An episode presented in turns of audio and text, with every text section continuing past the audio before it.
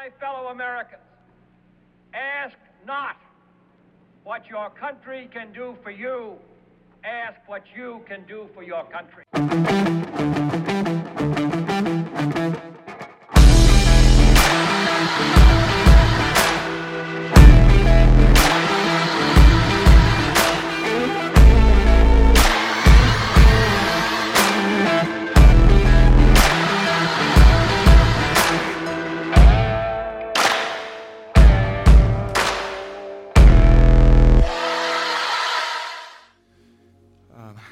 Is going to stay up here because we're going to do something a little bit different tonight. But um, just as we were thinking through election day and, and preparing for uh, you know kind of an unusual evening, um, there's a story that I was reminded of from God's Word. It's a story that's found in Joshua chapter 3.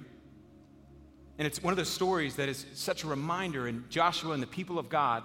And I'll explain even kind of the context for the book of Joshua, one of those moments where they were reminded when things feel out of control and chaotic, remember. Remember who your God is. Remember that He's at work when you can't see it and you can't connect the dots. Remember everything in this world full of brokenness is still in His hands. If you're familiar with the book of Joshua, so Old Testament is about the nation of Israel and God's relationship with the nation of Israel. God shows up in the book of Genesis to a guy named Abraham. Father Abraham had many sons. God shows up, says, I'm going to make a great nation out of you, the nation of Israel. Abraham has these 12 sons, and over and over, uh, or Abraham has one son. He has a son that has um, many, many sons, and God builds this incredible nation, and he grows this people group. They find themselves in Egypt and they're enslaved for 400 years. And God had promised, I'm going to build this great nation. You're going to have just this promised land that I'm going to give to you. And 400 years go by. And a lot of the Jewish people are going, maybe God has forgotten us. I'm looking around and all I know is slavery. All I know is being oppressed. It doesn't seem like we're the chosen people of God. And if we are, I'm not even sure I want to be the chosen people of God. And then a baby boy named Moses is born. Moses grows up, and God says, You're going to lead my people out of bondage. Moses goes, you may have seen the movie, Prince of Egypt. He goes to Pharaoh, says, Let my people go. Eventually, after a handful of plagues, the people of Israel are free. It's one thing to be free, but they don't have any place to go to. They're a nation of a wandering people group, they don't have a land. And because of decisions that they made in ways they didn't trust God, they wandered in the desert for 40 years, waiting to be brought into this promised destination. God said, I have a place for the people of God. And Moses is like George Washington to the nation of Israel. I mean, he's like the, the uh, he's the guy who set them free. He's the guy that founded the nation. He's the guy that gave them the law. And they get up to the edge of the promised land. They're about to enter in. They've been waiting years and years. Their great, great, great, great, great grandparents have been waiting for this date. They get up to the promised land edge, and God says, Moses, you're not going in. Your time is done. And Moses passes away. And God says, Joshua, you are going to lead the people of God.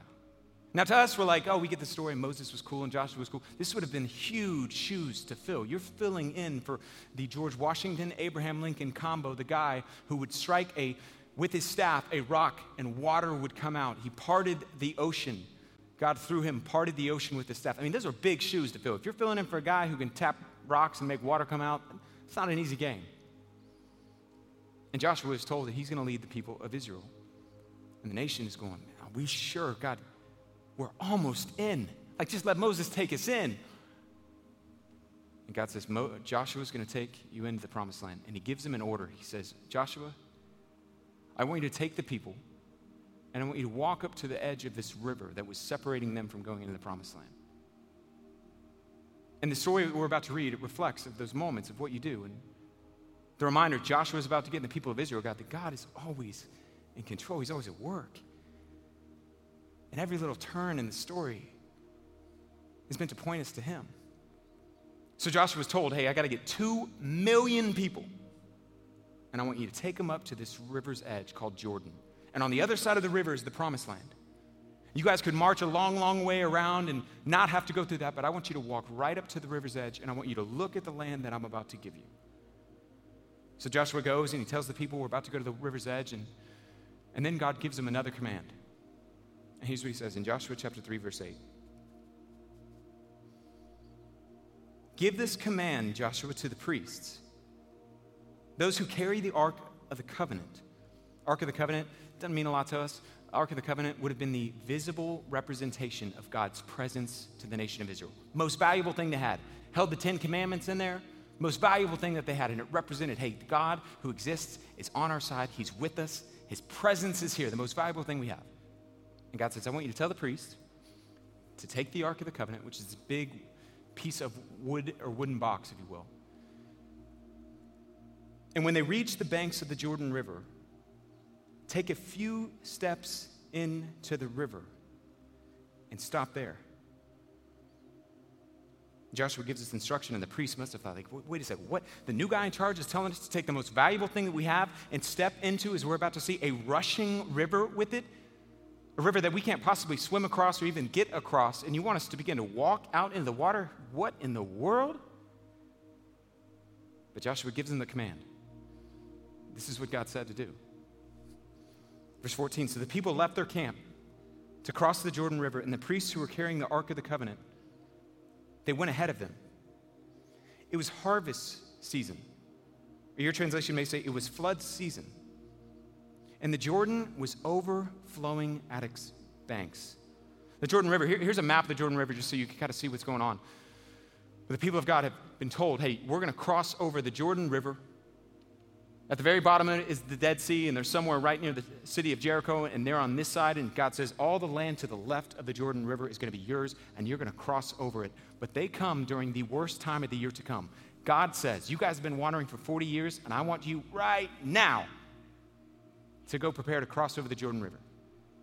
Why do I say it's the worst time? Because it was during harvest season. What does the river look like during harvest season? Here's a picture of today during the flood season or harvest season, where it is a rushing water, rushing more than uh, 10 miles an hour. It swells from 50 feet wide to 150 feet wide. It's impossible to touch the ground because it just overflows during this one small window a year.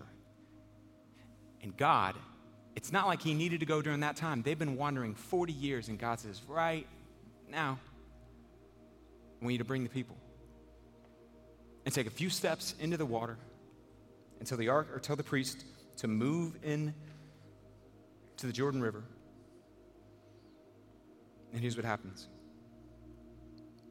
As soon as the feet of the priests who were carrying the ark touched the water's edge, the water above that point began backing up a great distance away at a town called Adam.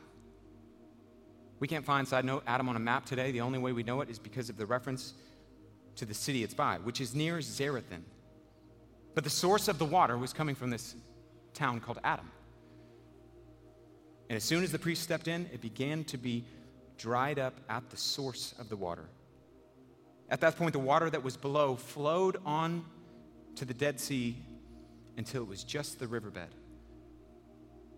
This was not like the dividing water of parting the Red Sea, if you're familiar with that, where Moses goes up and says, Divide the water. This was a moment where it would be like similar to letting the water out of a bathtub, where just in a moment, priests step in, they begin to see, I think some of the water is coming out.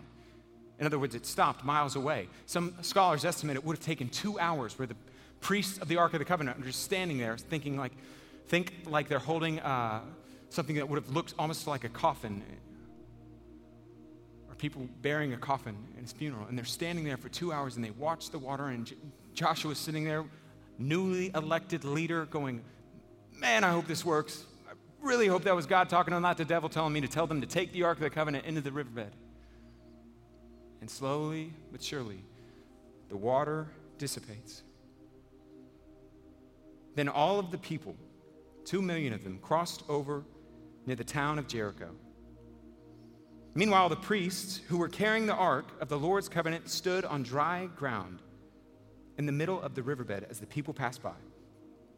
They waited there until the whole nation of Israel had crossed by on the Jordan on dry ground. So the nation, one by one, walk across and are able to cross the thing that was keeping them out of entering into God's promised destination for them. The barrier is stopped because the ark, this wooden box containing symbolizing the presence of God, allows the barrier to be removed, and one by one they walk over. And what happens next, we don't have time to go into it, but it's such a beautiful story. In Joshua chapter 4, they all get over to the other side. They're about to be in the promised land, and God says, I want you to remember what I've done for you this day and what I do in general. So here's what I want you to do. While the riverbed's still dry, I want you to take 12 big, strong guys, the guys you put on the football team, Joshua. Take those guys, tell them to go get 12 huge stones out of the riverbed and pick them up and on the side where the promised land you're about to enter is, I want you to build a 12 stone monument. And here's why I want you to build it it's so fascinating. I want you to put them and stack them up together so that every time you and your children and your children's children walk by those stones and they go, That's kind of funny. Like, why are there 12 random rocks there? You tell them of what I did for you this day. That your God provides, your God makes a way, your God is the one you trust in, not yourself not your circumstances.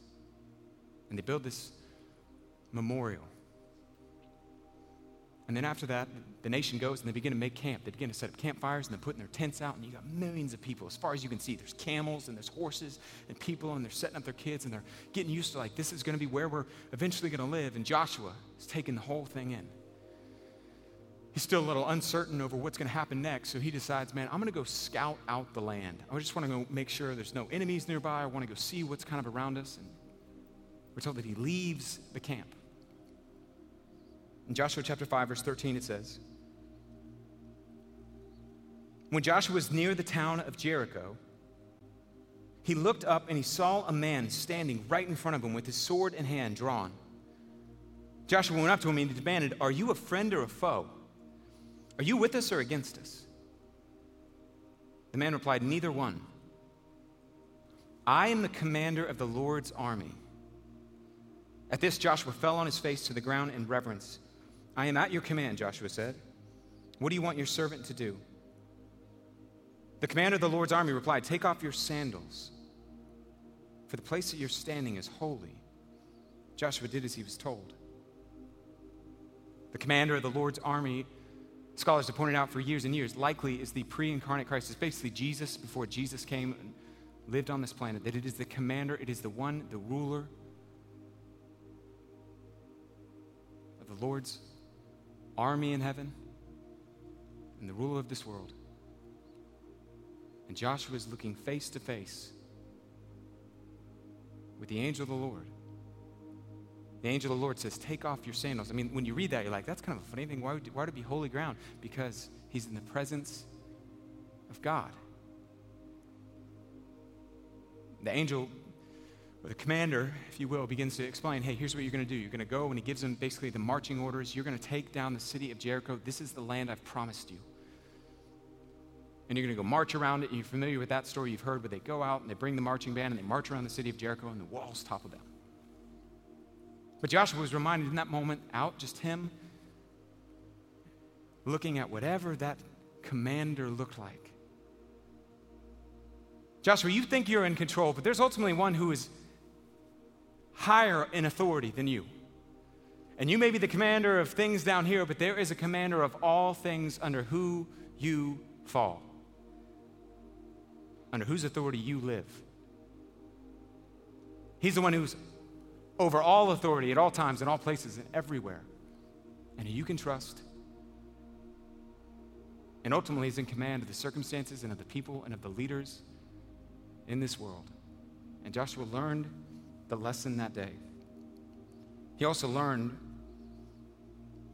that God has invited us in every circumstance that we are to trust in Him, not to put our trust in our ability and what we hope could happen and what we and some other friends think could happen, but to put our trust in Him, not in our giftings or our job or our health, to put our trust in Him. Why would you tell them to come up to the riverbank, to come up to the Jordan River during the worst time possible?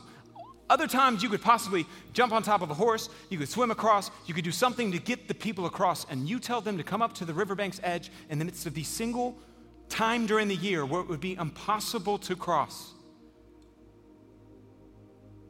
Unless you're involved, God.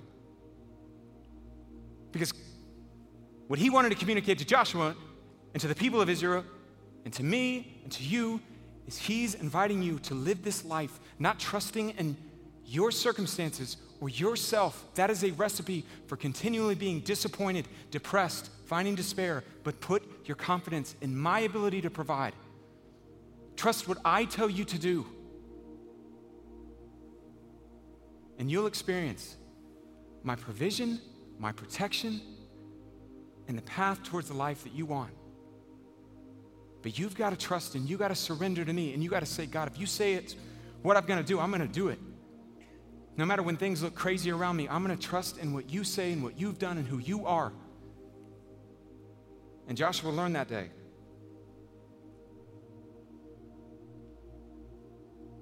This is why some people, when they walk through life, the more they grow in their faith and their trust in God, like it's like the more, no matter what they face, they have this incredible peace that marks them. They could face like the worst layoff of all time, and they trust God, and I'm like, God is good. I don't like this, but He's in control, and you know what? I trust Him. And then there's other people facing the exact same thing, and they're freaking out. I went this past Friday, and we went on a double date, my wife and I, and, and some longtime close friends of ours, and we went to Six Flags. My wife's like, happy place at Six Flags. She is one of those funny people who is like, so risk averse in everything in life except for like the worst of all times roller coaster. She's like, yes, this is the greatest. And so we went to Six Flags, and it was Fright Fest, which, if you're not from Dallas, even if you are from Dallas, it's, it's a trip. And uh, so we're there, we're at Six Flags. It's uh, like a fog machine overdose, and um, we're getting ready to go on the roller coaster rides. And my wife is just freaking out. She's like, Yes, let's go on the Superman, the crazy one, and then the Batman, Joker. And she just like loves it. And, um, and I'm with one of my close friends who is like the entire, uh, totally opposite. Like he's like, um, I don't know if we should do that. I'm, not, I'm gonna go get like a funnel cake or something. And he's like looking at the ride and he's like, look, there's like a 16 year old kid switching the button over here. And look, they've been, they've been closed six months. Who's done the maintenance on this stuff? Why would I even want to pay to be freaked out right now? I could have a heart attack. And just the contrast between the two of them could not be any different. Where I'm like, yo, bro, I mean, there's like a five year old in front of us in line. I think you're going to be okay. And he's like, I just, you know, it's not my thing. And the entire time, even on the ride, where my wife is like, it's so funny. Um, and apparently, this is like a thing, uh, you know, I guess among people, but certainly uh, among uh, women wired like my wife, where they're like, no risk, but yes, freaking out, hands up in the air. And that was her. But on the same ride, he was like, oh, no, no, no, I'm freaking out.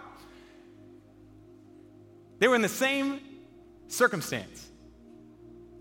They were literally sitting two feet apart experiencing the exact same rush, the exact same speed, exact same velocity, exact same turns, exact thing, everything. One of them is totally at peace, and one of them is freaking out.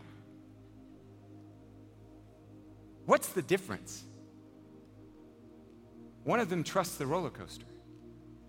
One of them trusts those who are behind and those who put together and those who created the roller coaster. They trust the ride. And the other one doesn't. This is why people can walk through horrific circumstances. Many in this room that are representative, people walking through, and it's like, I found out at 34, I've got breast cancer. Somebody who finds out at 27, hey, I've got a now autoimmune disease that's going to impact me for the rest of my life, or I just lost my job from COVID. Everything that I've been saving up for is all gone.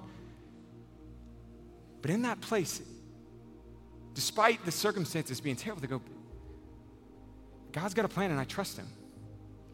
And he's going to bring good about from this, and I don't like it, and I wouldn't have chose this, but I trust him.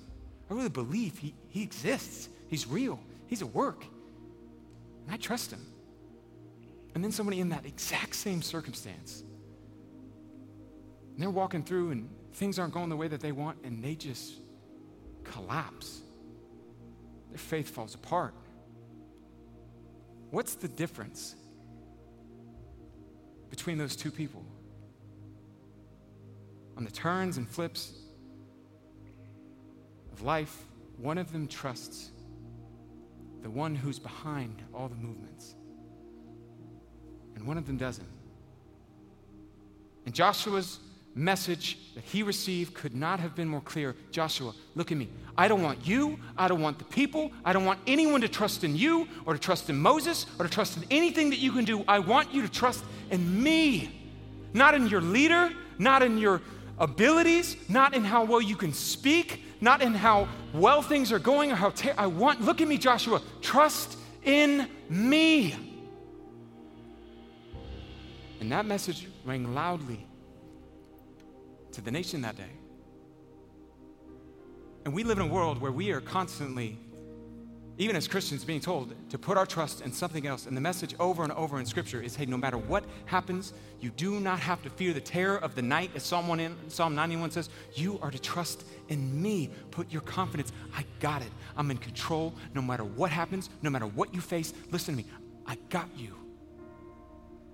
You can trust me. Trust what I've said in my word. Do these things. I don't let you down. When you live obediently to me, you're going to see it was worth it. It was better. You can trust me. And no matter what happens in an election day, at a local level, at a state level, at a national level, any of those things, God is in control. No one sits in the White House who ordains or is over all things. That is a role uniquely taken by God. And there's a leader for every national leader, and Joshua that day looked him eye to eye. And let me be clear one day, if you're a follower of Christ, you're going to see him eye to eye. You're going to see the ultimate leader, the King of Kings, the leader of leaders, whose name is Jesus, who in Revelation, you're going to see him eye to eye, and it says his eyes are like fire. And all people will see there is only one name, there's only one leader, there's only one person worthy of your worship, of living obediently to, and following and trusting with your life. And his name is Jesus. And Joshua, whose name, oddly enough, means Jesus. I mean, Yeshua is the Hebrew name for Jesus. Yeshua is the Hebrew name for Joshua. Joshua saw it that day. And we've been invited as the people of God, no matter what's going on. And I know no matter who wins an election tonight, there's going to be a lot of people upset, a lot of people hurt, a lot of people confused or sad or any of those things. And God has said, don't put your confidence in man, put it in me. You can trust me. The hope for Christians is ultimately in the one who's over command of every heart. In a second, God could save. If Joe Biden wins, God can save and awaken if he hasn't had a relationship with Jesus in a moment. He can make every single senator, every single president, every single mayor, every single governor, all of them radically followers of Jesus. And shame on me or shame on anyone who doesn't fully believe that and have faith that that can happen. In a moment, he could do the same thing with Donald Trump and take him and in a moment say, I'm going to radically capture your heart and you're going to surrender to me and you will not be a ruler of this land who's not ruled by me in your heart. And he can do that. And as people of God, we've been reminded we have access to the one who's in command of all things. And we can rest there. I love that he, he didn't say, I'm on your side. I mean, he's talking to the nation of Israel. If anybody, Joshua should be like, hey, are you on our side or are you on their side? And he's like, look, I'm not on either side. You need to wonder if you're on my side. That's what he says. Tony Evans said it's such a great line. But look, as a reflection of this and this, you know, essentially being Jesus in the text, that, hey, Jesus didn't come to take sides, he came to take over.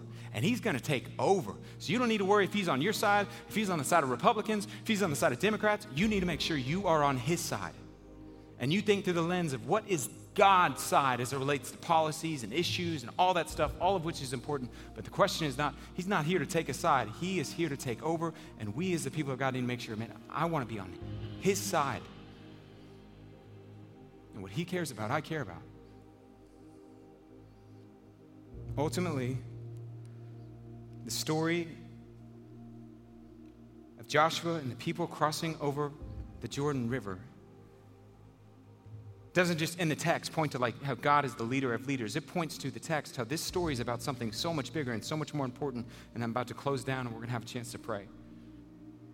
This story is about almost like no other story in the New Testament or in the Old Testament that I know.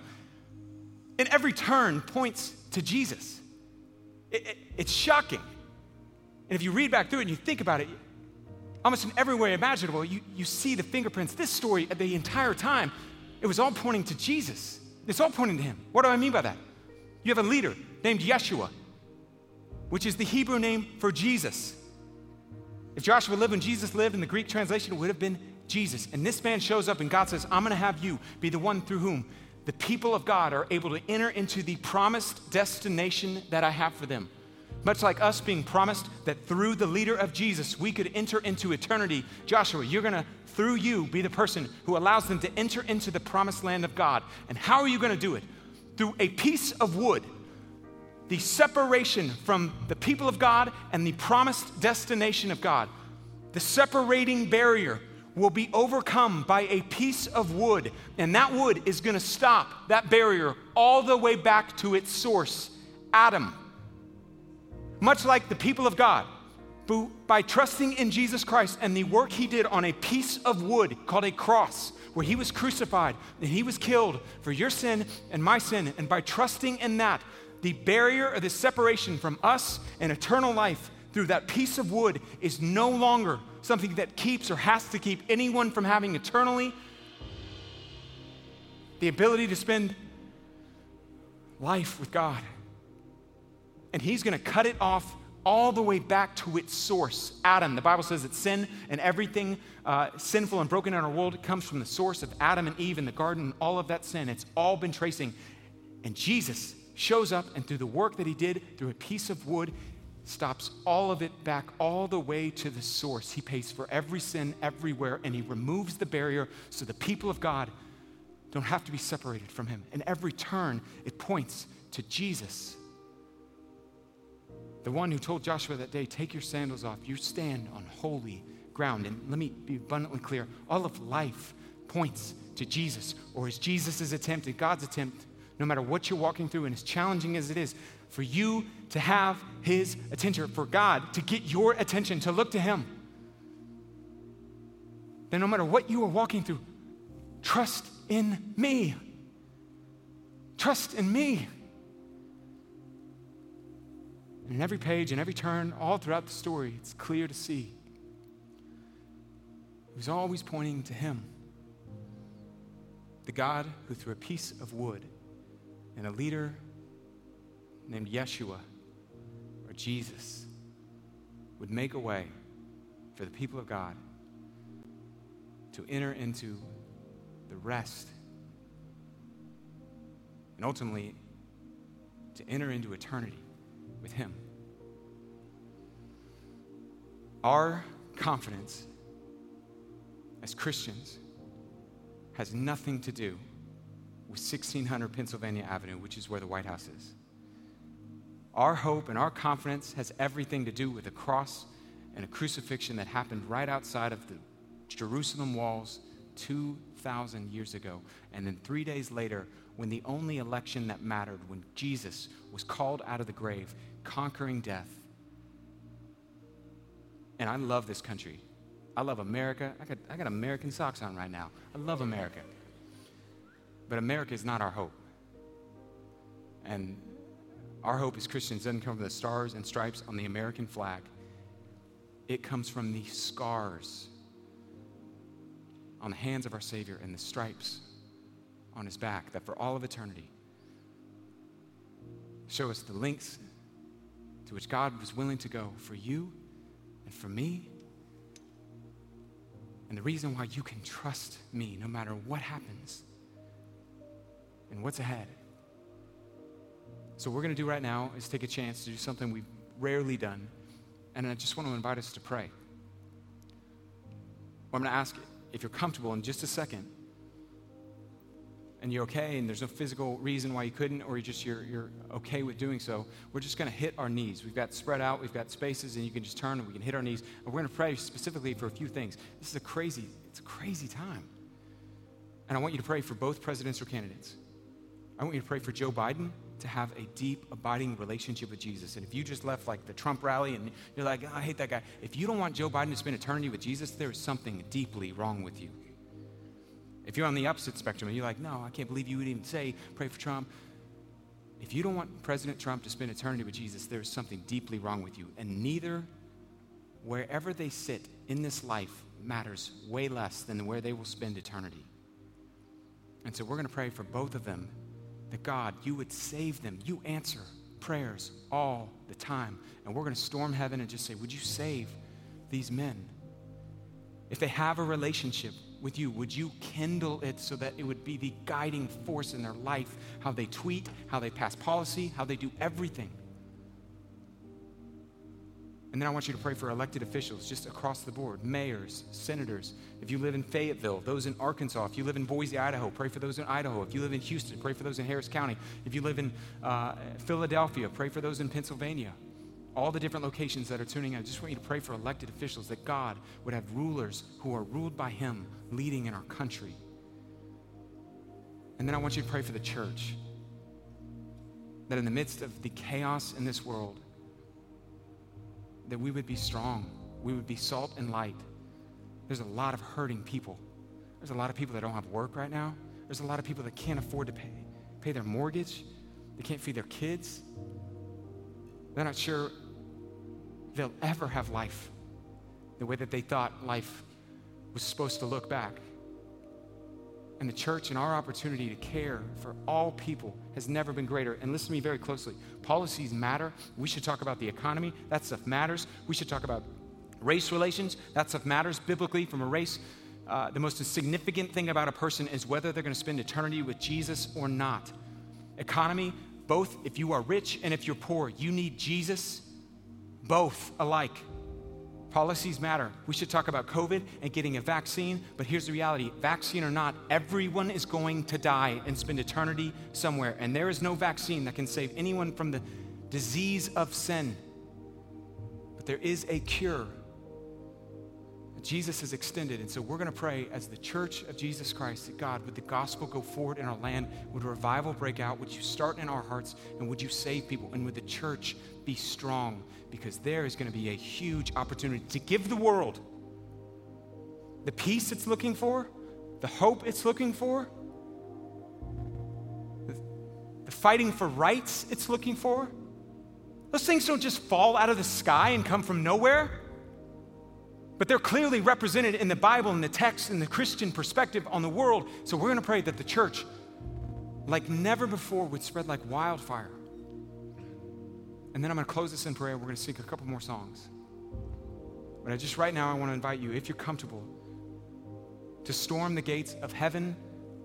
A few thousand of us all around this campus, those listening elsewhere, if you would just be comfortable getting on your knees, spending time praying for presidents or candidates, other local leaders, and for the church. And then I'll pray and bring us out of it.